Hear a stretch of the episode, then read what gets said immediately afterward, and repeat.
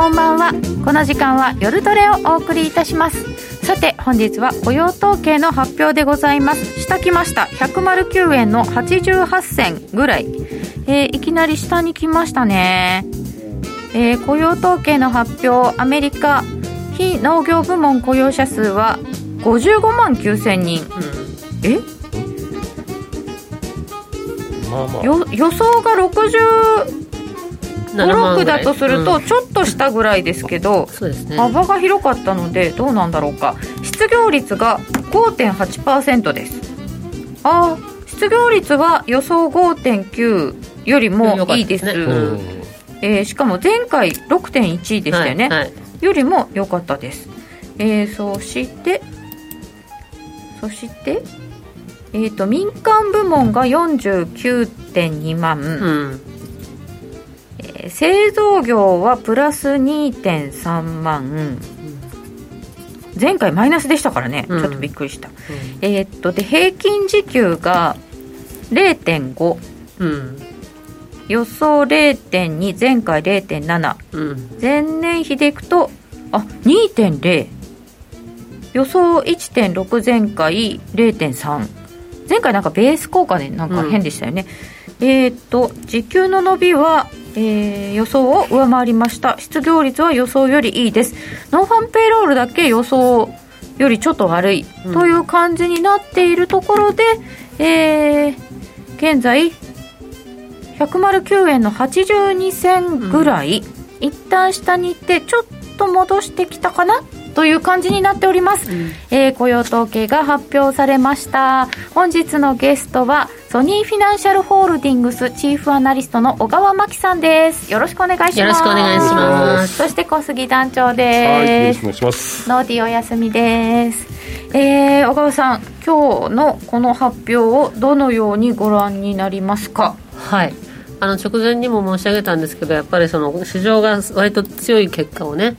見込んでいたっていうところもあって、うん、あの多少下振れたっていう感じだとは思うんですけれどもやっぱりあの弱かった時の方の反応の方がやっぱり大きかったのかなっていう感じですけど、まあ、それでも20銭ぐらいですよね。ちょうどぐらいだったでしょ直前はそうですね、うん、うん、だから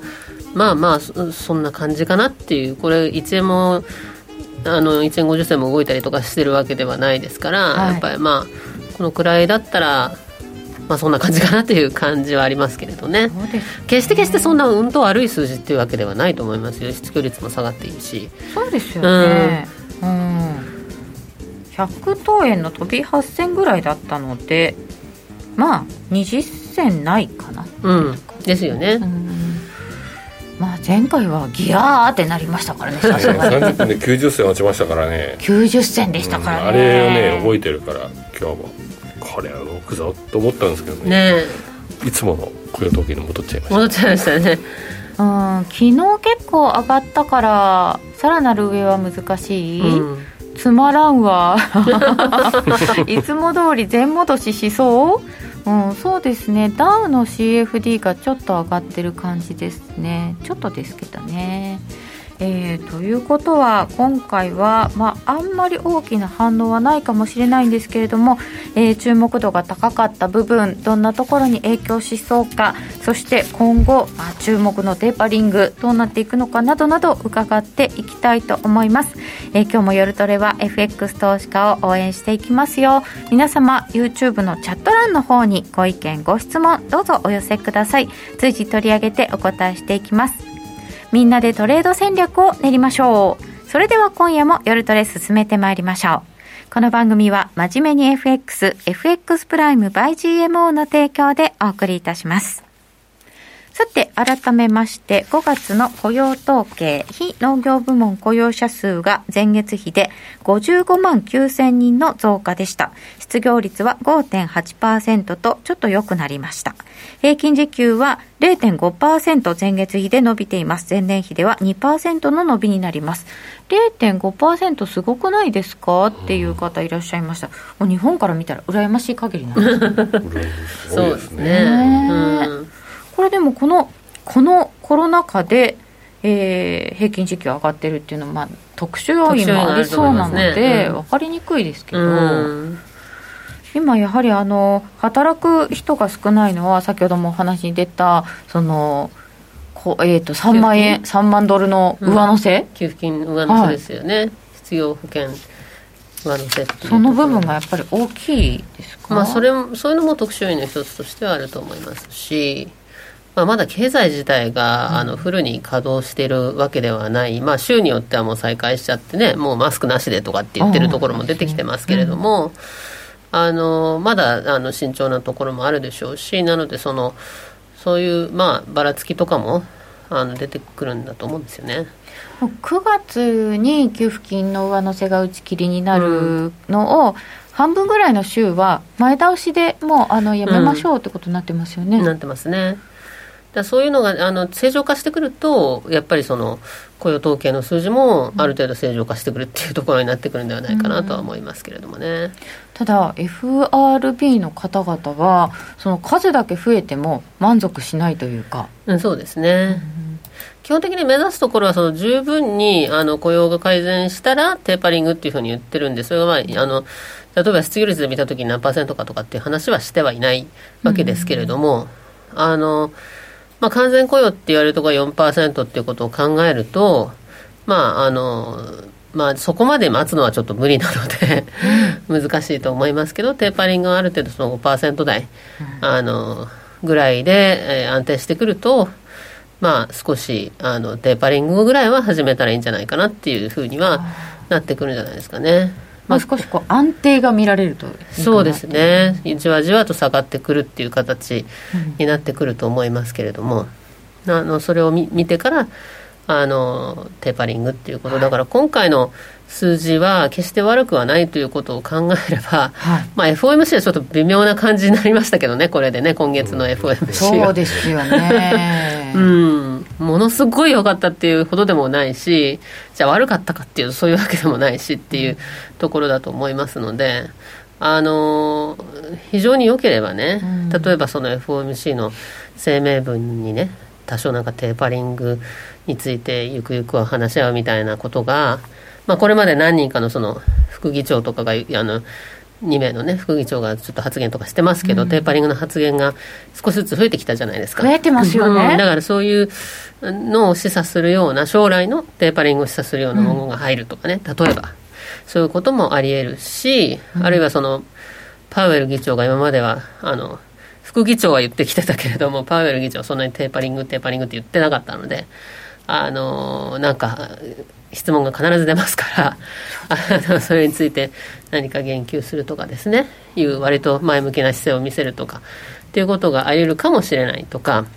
いうことだと思うんですけれどもただねそのえっとクラリタさんとか、まあ、あの FRB の副議長とか最近そのテーパリングの発言っていうのがすごいあの注目を集めましたけれども、ただよくよく発言見てみると、まあ、そんなにタカ派的なことは言ってないんですね基本的には。だからそのインフレっていうのは基本的にその、まあ、オーバーシュートしてもその一時的であるということなので、うん、でただ中央銀行っていうのは基本的にそのこここれだけの異例なあの状況っていうのは今コロナ対応で異常なことやってるわけなので、はい、まあ、FRB とかそのあのどんどん資産買い入れてるから資産規模がもう直前のコロナ前の倍ぐらいになっちゃってるわけですよね。だからそういうことからは少しずつ脱却はしなきゃいけないよねと景気が良くなってきたならばというふうには思ってるんだけどじゃあ金融引き締めがねあの早い方がいいって思ってる人は多分まだいないと思うんですよ基本的には。はいだからその FOMC で多分今月出てくるメッセージ的な部分も仮にテーパーリングとかなんとかっていう言葉が入ったとしても利上げ自体はもう全然まだ先だよっていう多分メッセージを出して市場に変なインパクトを与えないように、バランスを取ってくるんじゃないかなというふうには思いますね。なるほど、えー、ちょっと微妙にはなりましたけれども6月の FOMC ヒントがあるのかどうかはやはり注目なんですがさて、えー、5分後予想は109円の91銭だったので100等円の飛び8銭からだったので。どうしますこれ？まあ十分落ちてますね。これ下？下？全員負け？これ小川さんの横で大体 OK じゃないですかね、右斜め下って感じですかいらっしゃいましたね右斜め下の方ね。いやもう本当にこれね。ほぼ動かずまあ一応したはい、うん、ってことでじゃあ団長と金内は外れということで。はい、うん。小川さんがまあ三角ぐらい。三角ですね。させていただきたいと思います。右斜め下の人が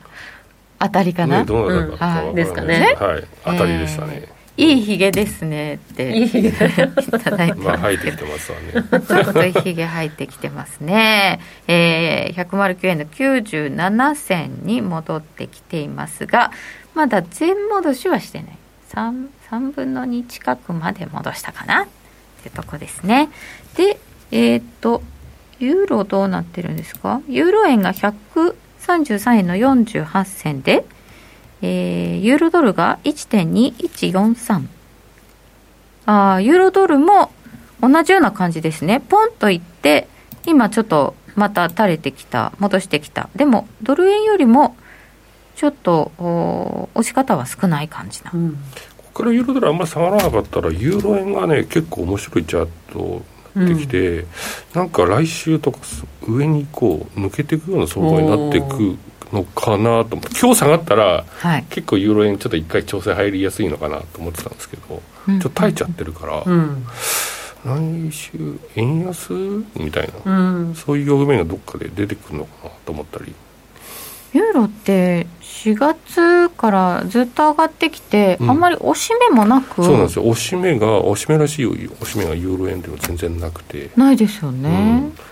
結局その黒線が全般的に強いっていうのはそうだと思うんですよね。やっぱりその緩和があのやっぱりこう日銀が一番こう出口は遠そうな感じがしますのであの今結構市場全体に、うん、あのテーパリングとか緩和からの出口っていうのが話題になってるじゃないですか、うん、それでみんな一生懸命そのこうあのワクチンの普及率とかを見ながら、はいはい、あの金融市場も動いてるような感じのところがあってでそうするとそのまああの例えばニュージーランドとかね先週ちょっと話題になりましたけど、うん、まあ、カナダはもうそのテーパリング始めてるっていうような状態でカナダもそのコロナ危機直前から比べるとあの中央銀行の資産がもう4倍近くなっちゃってて。あそんなに増やしたんですね、うん、カナダ。それでえっとまあニュージーランドも3.5倍ぐらいとかなってまして、うん。だからそれみんなその異常なことをやってるわけですね、あのなんどのくらい異常かっていうと、要するにあの各国の経済対策、はい、財政支出を伴う経済対策というのが GDP 比で IMF があの発表している数字があるんですけど、それで言いますと、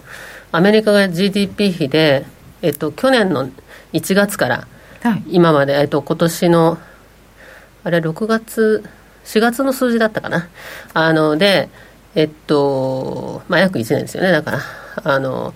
で、えー、25%。25%? GDP25% すっごい規模ですよね、で他の先進国も軒並み10%以上、でそれがどれくらいすごいかっていうと、はい、あのリーマンショックの時ですね、はい、アメリカがにあのが発信源のその非常に大きな景気後退世界のね、えー、っていう状態だったんですけどあの時オバマ政権であの経済対策規模が、はい、えー、GDP 比で7%ぐらいだったんですね。7%だから10%いってないんですよね。いやリーマンの後だって相当頑張って出したなと思いましたよ。うん、それでも7%だったんですね。そう。でそそれから比べると、うんもうこのパンデミックでもって どこの国も同じような政策やっててもうガンガンお金はばらまくし、でその分その国債も発行してるわけだからそれを中央銀行が間接的に買うっていうことをやってるわけですよね、中央銀行の資産の残高がどんどん増えるということになっていて、その異例な状態からどこの国も、まあ、正常化したらね経済がその回復したらば徐々に元に戻していくっていうこうパスを描いているわけですけれども、はいはい、あのそれはまあカナダはあの始めテーパーを始めてでニュージーランドは来年の7月には、まあ、利上げしようかなみたいなのを見せてきてるし、はい、っていうことで、まあ、ユーロ圏はちょっとまだハト派なスタンスではあるんですけどただワクチンの普及率とかも上がってきてるんで、まあ、経済活動の再開っていうのも見えてきたかなって感じになってるわけですよね。そういうふうにその各国がそういう状況の中で、日銀はどうかっていうと、うん、あのコロナ直前からの資産の増加率っていう意味ではあの、はい、経済対策の規模はやっぱり十何パーセントとかあるんですよ、大きいんですよ、うん、ただその あの資産の増加幅っていう意味では、えっと、25%ぐらいなんですよね、25%増ぐらいだから、え他がみんな何倍とか言ってるの？そうそうそうそう。カナダ4倍ですよ。いやいや、だからそれに比べると、本当にその直前に比べちゃうと、そんなに大きくない、ただ日銀の場合はずっと前からこれをやってるので、増加率はあんまりその変わらないかもしれないんだけれども、だからその異例な緩和の状態が状態化してしまってるっていうような感じになってるわけですね。わかったわかったあの小さい子が身長がの伸びたら子ど子供って2倍になるじゃないですか。でももうもう背すごい高い人はそんな伸びたってならないから。すすごいもう太っちゃったらもうそんなに太ったになれないから。そういうことです。そういうこと。例えが悪いですね。そうそう。だから伸び率で見ちゃうと、うん、コロナ後にそんなに伸ばしてないねって感じになったなってしまうんですけどそれまでがすごくやってるわけなので、うん、もう伸びきってるわけじゃないですか。そうそう。だからそのじゃあそこからの出口って、うん。やっぱり遠いですよね。だってなかなか出口に今までも迎えてなかったっていうのはなかなかインフレにならなかったわけなので、うん、そうですよね、うん、だからそのそういう意味ではあの他の国が徐々に緩和からの出口、テーパリングに注目が集まる、為替市場はやっぱりそういう一つのテーマに結構集中するので、あ のテーパリング、テーパリングってことでみんな言い出して、出口正常化っていう話が話題になってる時に、日銀が一番遅れがちっていうところはありますから、そういう意味では黒線は、割とこういう局面では強くなるんじゃないかなという気がします。つまり円は買えないってことですよね、うん、買う材料もないですもんね。あんまりないですね。ワクチンもテーパリングもえでも GTP もみたいな。ワクチンが急速に進んできたよって言って「わ日本日本。あれ今まで遅れていったと思ったのに」って言ってなんか巻き戻しとかないんですか？うん、だからそれで円を買うかどうかっていう問題がね、そのあるわけですよ、また次の問題としてはですね。それがもうテーマになってないような気がするな、うん、なんかそうなった時に、え、まだそんなことやってんのみたいな。逆にリスクオンになったりすると、その、じゃあ景気良くなった株上がったとかっていう時って割と円って売られやすいんですよね、逆に。だからそういう意味では、あの、あんまり買われる材料が割と少ないのかなっていう、だから例えば逆にね、今日の雇用統計とかすごい逆に良すぎて、あの利上げが早まるんじゃないかとかそういう懸念につながるとかですね。急になんかインフレがものすごい上がりだしてとか、引き締めるんじゃないかとかっていうんで米株がドッカーンって下がるとかってなると、今度はあの円が買われるとか円高になるっていうのは逆にこうあり得るその時は安全通貨買いみたいな話なんですか？話になりますよねと。そうかそうか。でもそんなに株が急落するようなことは、うんしたくないと思ってますよね。そうですね。うん、その時は多分ね、そのアメリカの金利が上がるっていうストーリーだと、うん、米ドルも上がるんですよね、同時に。リスクオフの時に。で、ドル高、円高になるんだけど、円高の方が強いねっていう感じになって、ドル円の下げはそんな大きくないかもしれないけど、他のクロス円がガシャンって全部下がるっていう感じなんですかね。上がった分。うん、ああ、なるほどね。リスクオフの時はね。ああ、カナダドルも強いね。えっ、ー、と、ああそうですよね。でもあちょっとこれはまた後ほど伺おう、えー、もうみんなテーパリングは各移行してるよね。うんだとするとやっぱりもうテーパリングカナダなんかの場合はそのまま買いましたけどあテーパリング始まりますねって言った時に材料出尽くしですみたいなこともあるんですか？うんそれもあるかもしれませんよね、だからどういうところでそのメッセージ出してくるかっていうところはあってあのひょっとするとね、今もう110円とか近辺でうろうろしてるわけなので、はい、あのジャクソンホールとかね、に向けてこう、今回の6月の FOMC 何もなかったとしても、やっぱりジャクソンホールとかに向けて、その何かこうアナウンスがあるんじゃないかという期待、期待で動きますから、やっぱりマーケットね、期待でもって、例えば111とか112とかいったとして、その後結局でも利上げって、テーパリングはするみたいだけど利上げって全然先だよねって話になった時に、あのまた結局するってこう落ちてくる可能性ありますよね。テーパリングって結局先細りなんですけど、うん、まだ緩和なんですよね。だから買う量を減らすって話だから。緩和度合いがすごいからちょっとになっていくみたいな。そうそうそうそうででそれがシューってなってきて中立になってそこからまだしばらくあって利上げですよね、うん、そうですね。とそうすると,、えーと、小川さんは今回6月の FOMC はちょっとどうかなっていうお話だったんですけど、うん、その後7月にその議事要旨が出てきて、えーと、ジャクソンホールがあってっていう感じの日程じゃないですか、うん、ジャクソンホールでなんかヒントがあるかもっていう話は出てますよね。そうですね。でそこで何らかの、うん、あのやっぱりテーパリングにしたってその突然やるとそれは衝撃が大きすぎるのでアメリカの場合は特にですね。なのであのこうバーナンキショックのようなですね 2013年でしたっけの時のようなことは二度と起こしたくないというのがあるのでちょっとずつやってすり込んでいく、うん、で FOMC の場合っていうのは日本と違ってあのとてもいいなと思うのは、うん、あのハト派からタカ派までちゃんと各種取り揃えているというメンバーになってるわけですよ。分布があるわけですね。全員ハト派とかそういうことってなくてやっぱりみんなばらつきがあるのでいろんな人がいろんなこと言い始めるわけですよね。うんそう、ね、そうするとそれが徐々にこう刷り込まれていって、うん、ああいつかやるんだろうなっていうのがみんな思ってればそれはねそのそんなにショックを与えないで済むわけですよね。じゃあ今議長が言わずに副議長から言い出したりとかいろんな人がこうちょこちょこ言い出してるっていうのはなかなかうまくやってる。すごく上手だと思いますね。でなんなら去年の11月の FOMC 議事要旨にもうすでにテーパーっていう言葉が使っているのでその時にある程度みんななんとなく、うん、これは来たかなっていうのはどっかにあって、はい、でその後でもすっごいいきなりなんかハト派に寄っちゃったんで今年の、うんうん、あのえー、と3月ぐらいまでの金利上昇を見て、年初からのね、はい、でそこですごいこうパウエルさんがハト派に、うん、まだあのテーパリングなんて議論すら早すぎるぐらいのことを言い出して、うん。はい、えそんなにそっち行っちゃうと思ってたら今度またねうまくこうバラバラとこういうコメントがテーパリングに関するコメントが出てきたりとかして、まあ、市場の反応を見ながらうまくコントロールしてるんじゃないですかねきっと。うんもう絶対あのバーナンキショックはトラウマになってると思うんですよね、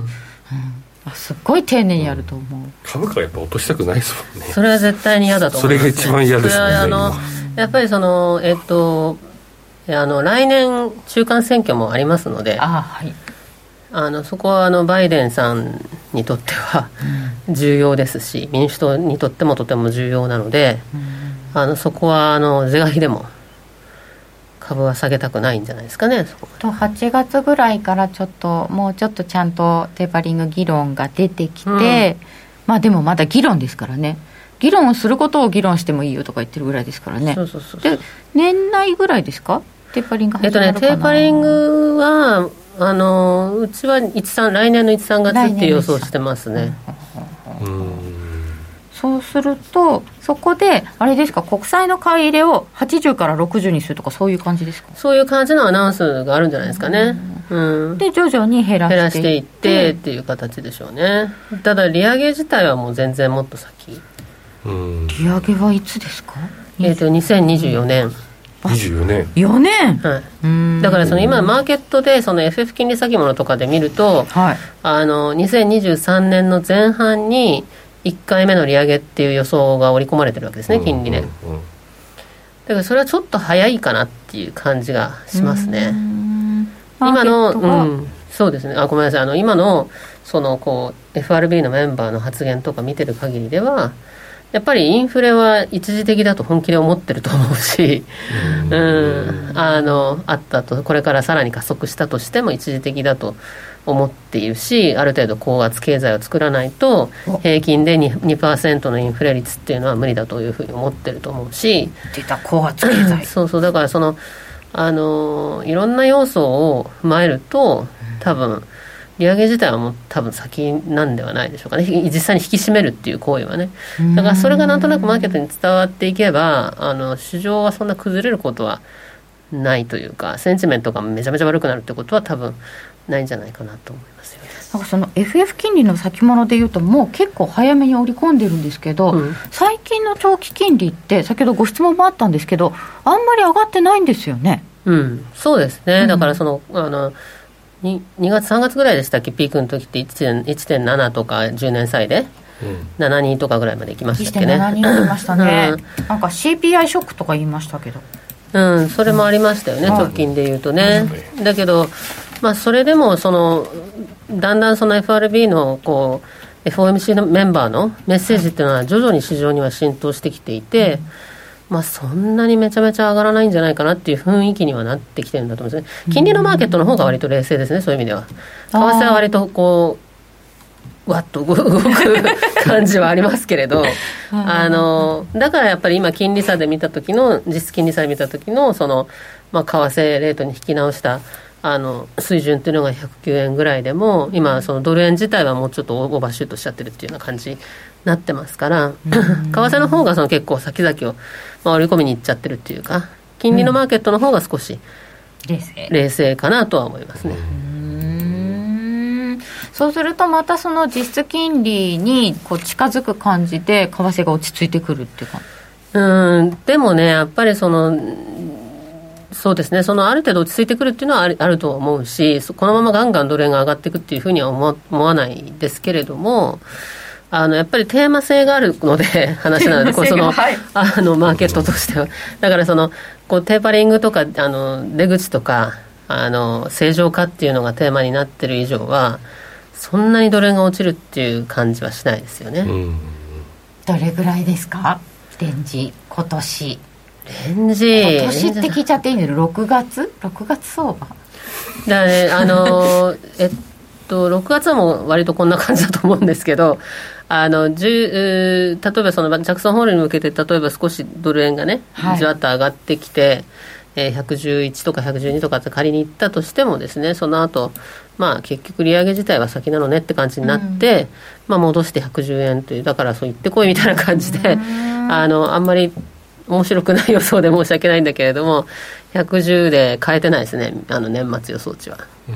あんまり動かないですかね団長、うん、動いてほしいんですけどね。動いてほしいんですけどやっぱり金利がどんどん上がっていかないとやっぱりドル円は上がらないですよね。そうですね。あのあるいはそのまあそうですね。悪い方向のショックとしてリスクとしてはやっぱりそのあの今のジャブジャブのマネーがね、はい、どこに向かっていくのかっていう話で、うん、それがそのなんかこう結構投機的なお金がバンバン例えばコモディティ市場に入っていくとかね。それで あのびっくりするようななんか商品相場の上昇とかであのインフレが急騰したりなんかすると、はい、もうちょっと引き締め早まるんじゃないってやっぱり話になりますよね。うん、それであのもう株がガーンと下がるとか。でそうするとドル円も円高にガーンといくとかクロス円がドバッと下がるとかっていうことはあり得るかもしれないですけど。先ほどあの原油まだ上がりますかっていうご質問もあったんですよ。うん、うんこれやっぱ金融商品になっちゃってる部分って結構あるんですか、ね、それはそうだと思いますよね。だからそれはそのそういうあのマーケットがまあ、ただ今そのコントロールもねしてる、うん、あの業界的にはそういうところがありますのであのそれでいくとそんなに、まあ、こんあの安定してる状況が続くっていうことではあるとは思うんですけれども、まあ、でもこれって分かんないですよね。その投機マネーがどう動くかっていうのはね。投機マネーがどーっと入って商品市況が上がっちゃうといやいくら FOMC の方々が一時的ですよって言われてもえインフレ引き締め早いかもって、うん、マーケットは先走る可能性が。でそれは本当にあり得る話でその、うん、あのまあねよくあの言われるマーケットのそのなんて言うんでしょうことわざみたいのであの Don't fight the Fed っていう言葉があってそのフェドと戦うなかれっていうね。あの、ね、あってフェドが一時的というんだから一時的なんですと、もうそれ逆らっちゃいけないとポジションを取るときには、あのそれに逆らったポジションを取ってはいけないのだというふうにいう言葉があるんですね。でそれはもちろん私もそうだと思う。っていうかフェドっていうのはあまりにも影響力が大きいので、うん。あの FRB の言うこと聞いては間違いないなというのはあるとは思うんですけどとはいえねマーケット主導で動くっていうことは十分にありますから、うんはい、人々がどう受け取るかっていうのは、うん、あのそのインフレをねいくらフェドが一時的一時的って言ってもそうじゃないとマーケットが受け取っちゃうような例えば数字が出るとか、うん、あのいうことになるとやっぱりそれはマーケットがガーンと先に動いちゃって、うん、フェードが後からついてこなきゃいけないっていう可能性もあるかもしれないですよね。まあ、分かんないですよね、それはもう。あのどういうあのこのこの事態っていうのは異常な 異例な状況がこう続いてるわけなので、それがこう正常化していくときに、うんあのどういうふうにね動いていくかっていうのはやっぱりこれから私でもボラティリティちょっと高まるんじゃないかなっていう気はしますけど。そうですか、うん、そうやってあの市場がわーって思っちゃったりとか、うん、いやいや違うよってなだめられたりとか、うん。まあ、あの今まで通りそのこういつまでも緩和ですよねとこのこれまでのペースを維持しますよねっていうのとはちょっと変わってきてるわけですね少なくとも、うん、あの経済が正常化していく中で、だからその転換点にまあ我々はある意味いるわけなのでうんこれからの点はやっぱり揺れますよね、うん、これからの12年分かんないですけど、うん、その結構時間をかけてやるんだと思いますけれども、その間に多分いろんなことが起こるからあのボラはまあ上が上がっていくんじゃないですかねきっととは思いますけど、利上げ予想も24年ですから今年21ですから23、まあ、この辺りはもしかすると今までよりはボラティリティ高いのかもしれない、うん。うん、ドル円がかどうかは分からないですけどね、うん、ドル円がかどうかは分からないけれども、うん、まあ、為替市場今全般的に、もう本当にこれってあの完成相場みたいな感じになってて先ほど 申し上げたようにそのどの国も同じぐらい、同じようなその政策やって経済対策規模も大きく、あの中央銀行が資産を買ってっていうのはどこもやってるわけでまあコントロールされたような感じの、ね、どこも金利ゼロでとか言ったらもうあんまり為替もね動きようがないっていう感じにはなっちゃうんですけど、でもそれやっぱり格差は出てきますよねこれからきっと。そうですね、うん、正常化の過程もみんな違ってくるし、うん、今それが一番多分違ってるのは日本なのかもしれないんですけど。日本以外でやっぱ出口が遅いだろうなっていうところは、やっぱユーロですか？うん、ユーロそうですよね、やっぱりね。っていうか、その、あの、これまでの発言とか見てても、やっぱりかなりハト派な、あの、慎重な状態っていうとこだと思いますけれども、うん、ただ、これからこう、ね、少しずつ、まあ、ワクチンが接種が広がっていって経済活動が再開してってなってたらまたそれもスタンス変わってくると思うんですよね。今はその、まあ、各国との動きと一線を画して、うん、あの我々は違うんです。っていうのはあのこの間、えっと、ちょっと発言された方のお名前忘れちゃいましたけど、あの忘れちゃいましたけど、ECB の理事だったかな、はい、がなんかその為替が上昇しちゃうから、うん、あのっていうことを言ったんですね、うん、だからそのユーロ高っていうのはやっぱり困るやっぱり嫌だ。わけなので、うん、あのユーロ高にこう行ったりすることのないように。あの今は耐えの期間と思って多分これ自動的にその FRB があの出口に向かうっていうことになるとタイドルではやっぱりそのユーロって下がっていくじゃないですか、うんですね、でそれまでの間に何も ECB が出口の話をしてあのわーって為替がユーロ高にいっちゃうようなことはしたくないっていう趣旨だと思うんですよね。だから先にもう FRB どうぞどうぞお先にどうぞみたいな感じでそれを確認してからあのこうね、出口の話し始めるっていうことなんだと思うんですよね風を受けないように後ろからうまくついていくかもしれないですね。なるほどね。そうするとじゃあアメリカとじゃあイギリス英国はどどどうですか？うんなんかそのイギリスはでも最近ちょっと雰囲気変わってきましたよね、はいあの一人だけタカ派の人があのエコノミチーフエコノミストの人、はい、あのもう退任されちゃって、ね。うん、はい、でも新しく入ってきた人がまたなんかちょっとペーパーっぽいことを言ったりとかしてますから、ね。うん、あのまあ、ちょっとそれで変わってきてるかもしれないですしイギリスがあの今あのイギリスの人たちと話してればやっぱりもうあの少しパーティーとかやったりとか経済活動全然戻ってきてるのであのそういう意味ではだいぶこう、ね、これから正常化していく流れの中で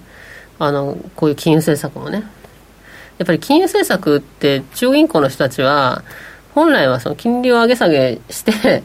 こその,、あの中央銀行仕事ですよね仕事できてないですもんね。う。まくする場がないですもんね、うん、だからやっぱりそれはあの異常な状態特に資産がこれだけ膨らんじゃってるような状態からは少しずつ脱却したいというどっかのタイミングではね。みんなということは考えてるとは思いますけどね。正常化はしたいですよね、うん、えー、この先6月の相場展望などなど伺ってまいりたいと思います、うん、それではここでお知らせです。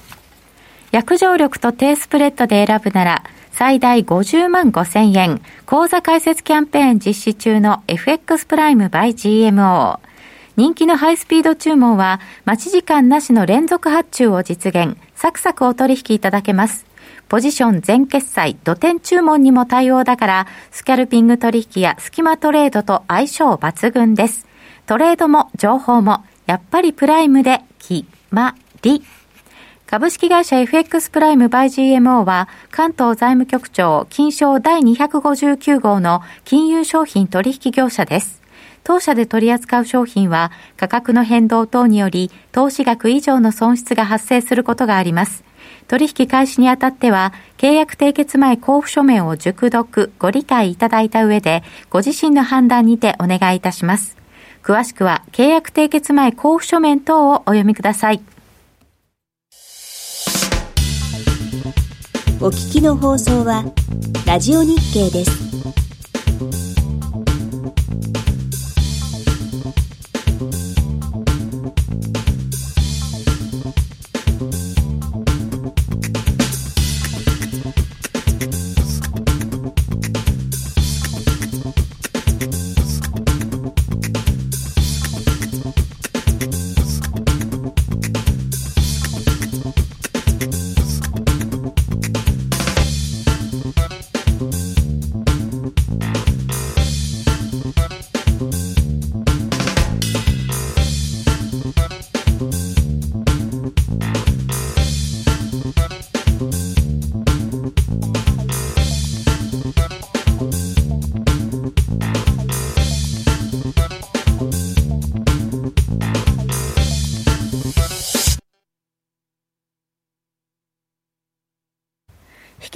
き小川真紀さんにお話を伺ってまいります。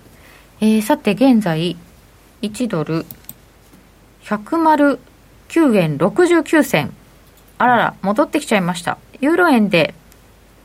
えー、ユーロ円ですと133円の46銭ぐらい。ユーロドルで1.2168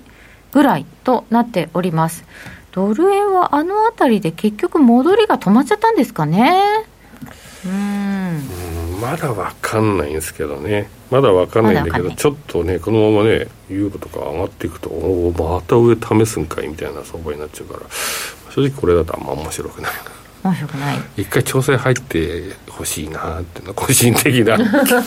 小杉団長が今ユーロのチャートを出してくれてますけれどもユーロに興味が今のとこある感じ？ユーそうですね。ユーロはうん、これ小川さん結局ユーロもあの欧州基金とかで少し進むかなあれ意外と進まない。あやっぱりみんなで集まるの大変だねみたいなことごちゃごちゃやりつつちょっと進展してきたと思ったところに、うん、えー、ワクチン接種も進みました。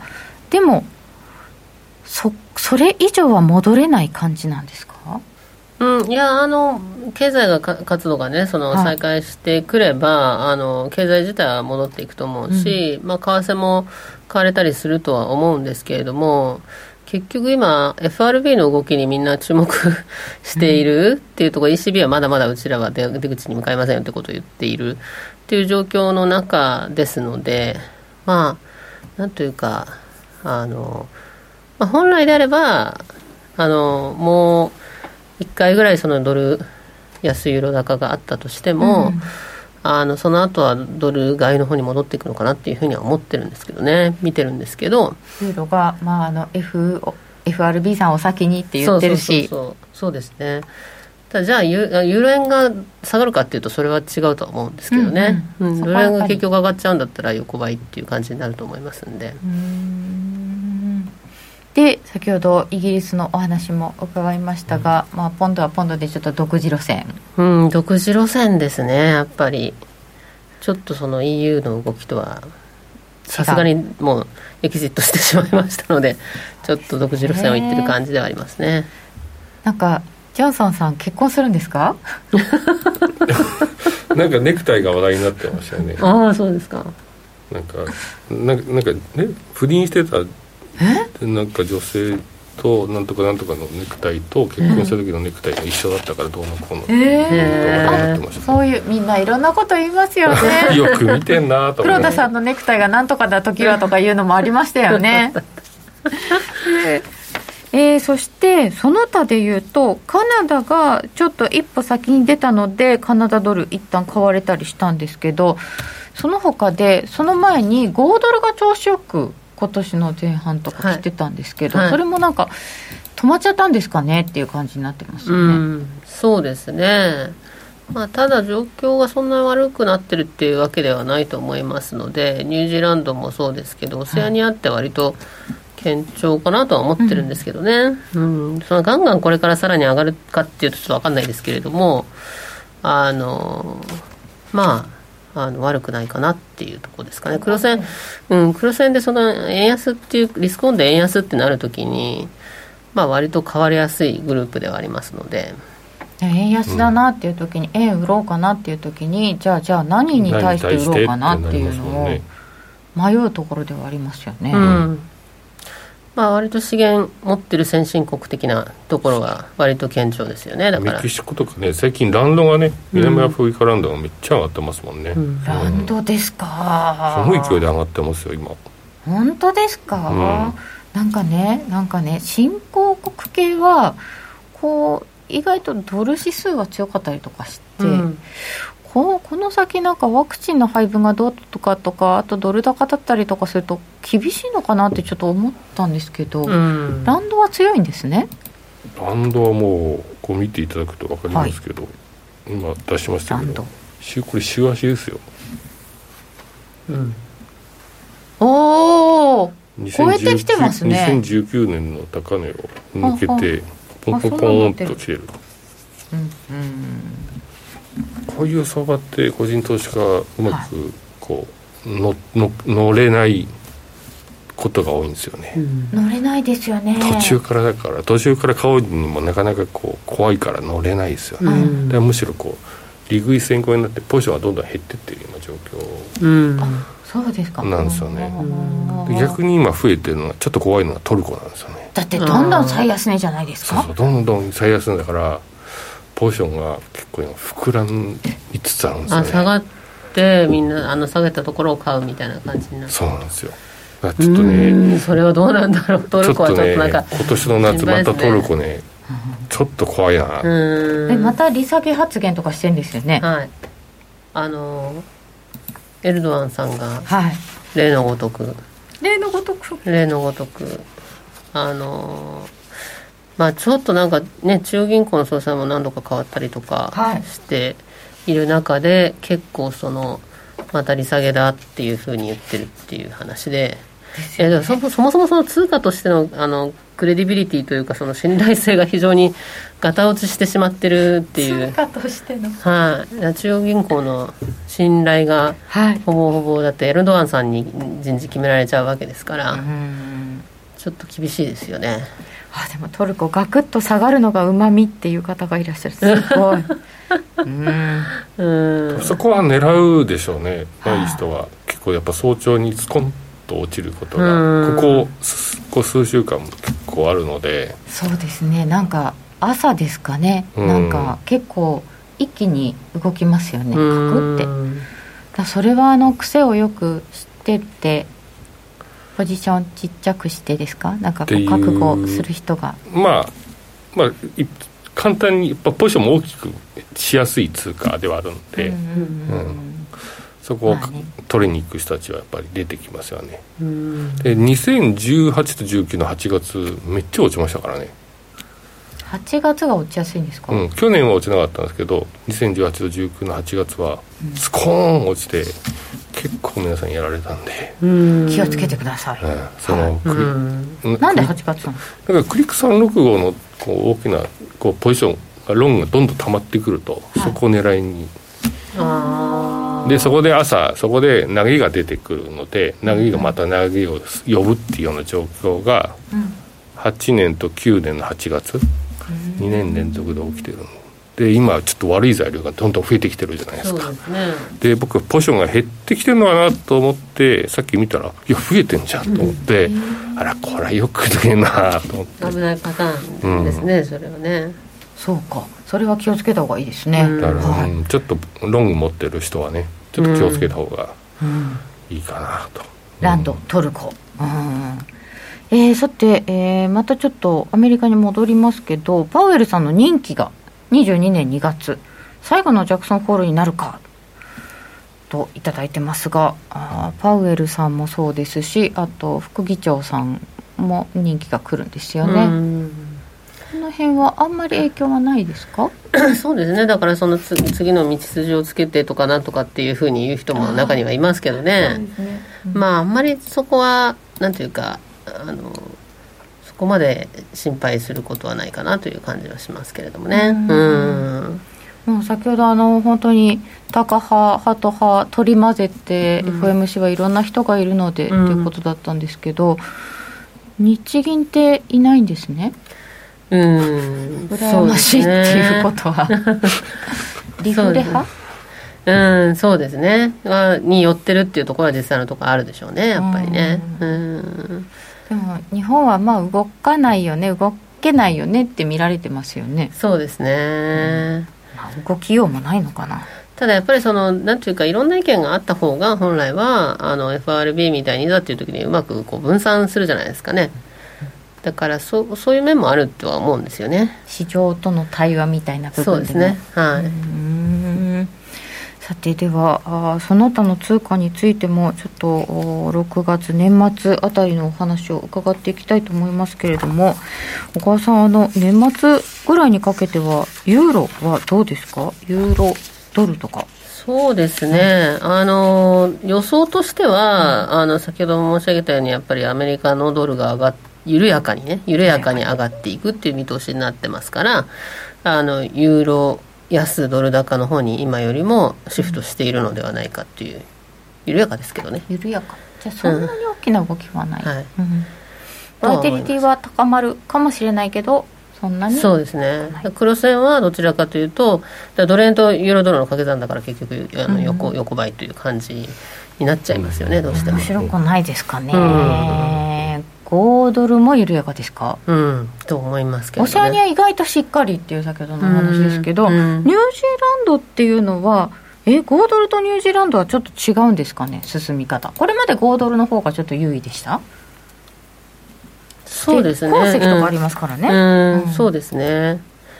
ニュージーランドはこの間のねそのサプライズがあったから急にバッと上がって、うん、その後ちょっとじわじわとこう戻ってきてっていうような展開になってたと思いますけれどもさっきもお話あったかもしれないですけどその時何かあった時にドドドって動いてその後動かなくなっちゃうんですよね。そうですね。わーんとこう一回大きく動いた後にこうゲジゲジになるっていう、ゲジゲジ。のは、あの多い多いパターンですね最近。その時にこう投資家的に言うとわ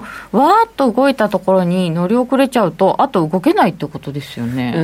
ん、そうですね。そこはだからポジションあのもし下がその後下がってどんどん下がってくれるんだったらこうポジションひっくり返せるわけですけれども、うん、それができない状態なので動かなくなっちゃうと、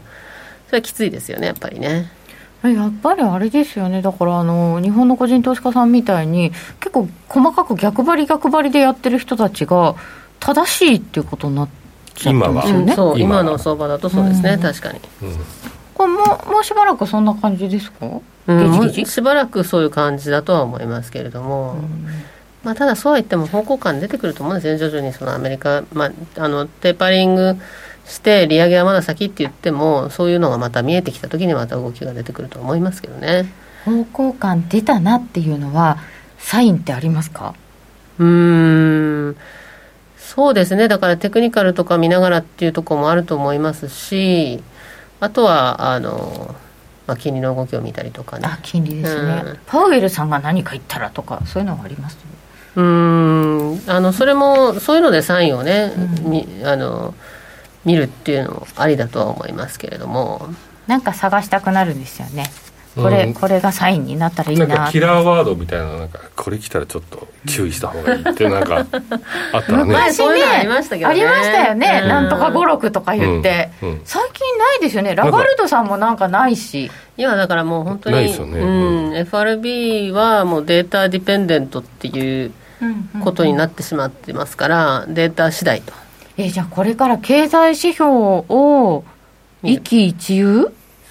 することになる。そうですね。でやっぱ雇用統計ですよね。だからこそその今日の雇用統計とかも結構事前の注目度は高かったわけなので、そしてみんなが注目しちゃうと実際は動かない。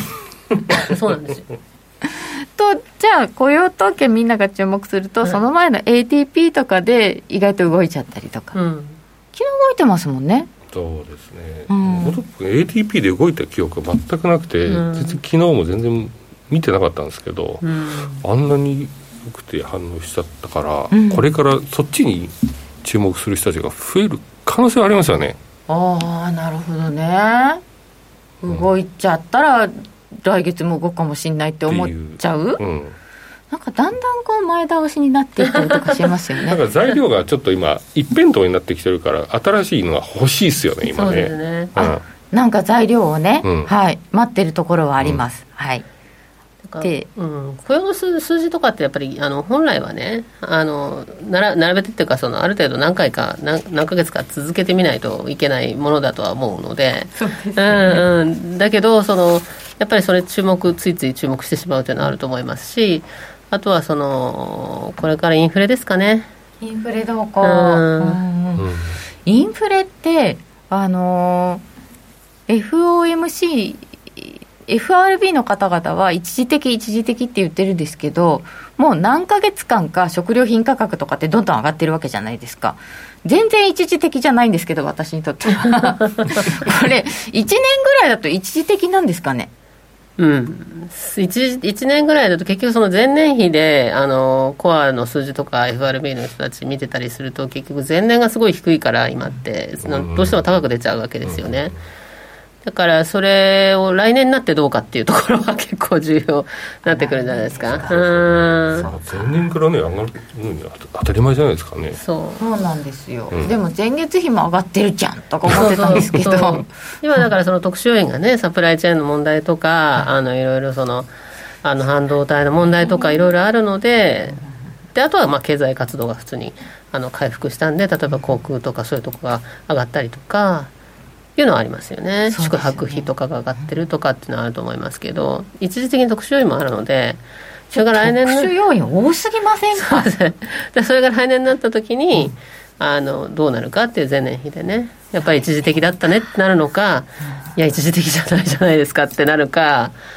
っていうところだと思いますけれども。これ一時的じゃないじゃないですかってなったらまあちょっと問題だと思いますけど今のところフェドに逆らわず、はい、いや一時的なんです。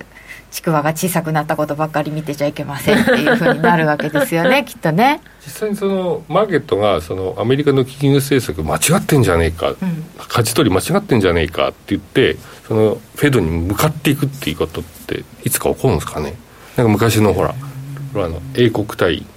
あの何でしたっけ？ヘッジファンドみたいな。そろそろみたいな。ですよね。なんかそういうふうになってくると相場すんげえ荒れるから面白いとは思うんですけどね。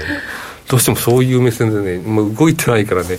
そういうふうに願っちゃうんですよね。投資家の方は結構ねいじいじするかもしれないですよね。こんなに動かないとね。そうですね、とはいえだんだん110円は結構乗ってきたのでそんなこんなで少しはドル高方向なのかなと固まっていくのかなという気もしていたら、うん、109円の64銭になっています、うん、ああ結局上がりきなかったですね。結局昨日のね、行ってこいになってますもんね、うん、思いっきり行ってこいですね、うん、えー、もう一回まとめてみますと非農業部門雇用者数が55万9000人えー、大体65から67ぐらいの予想でしたので、これは下回りました。えー、失業率は5.8%と予想よりも良くなっています。前月6.1よりも良くなっています。で、平均時給は前月比の伸びが0.5%、前年比では2%という伸びになっておりました。えー、これを受けて110円の飛び8銭から、えー、109円の今えー、60銭ぐらいまで戻って、下にまた下がってきております。えー、大体そうですね50銭ぐらいですかね、うん、円高に一旦はなったということですね。うん、うん、さて、えー、そうしますと、えー、ユーロ円もあんまり大きな幅では動きませんでした。この後小川さんが注目されているポイントはやはり金利ですか？うんそうですね。金利の動きは気になりますよね、うん、あと期待インフレ率とねあの名目金利のさて実質金利がどうなっていくのかっていうところで、はい、実質金利今十分アメリカ低いですから、うん、あのそれ自体が景気を引き締めるっていうことはなくて環境としては十分緩和的であると。いうことでこれは景気も下支えしてるし、株価も下支えしてるしっていうことだと思うんですけれどもあの、まあ、実質金利が上がってきちゃうとね。やっぱりちょっと厳しいので。そこはちょっと見ていかなきゃいけないかなっていうところですかね。金利実質の方も見たいというところです、はい、ではここで一つお知らせです。お聞きの放送はラジオ日経です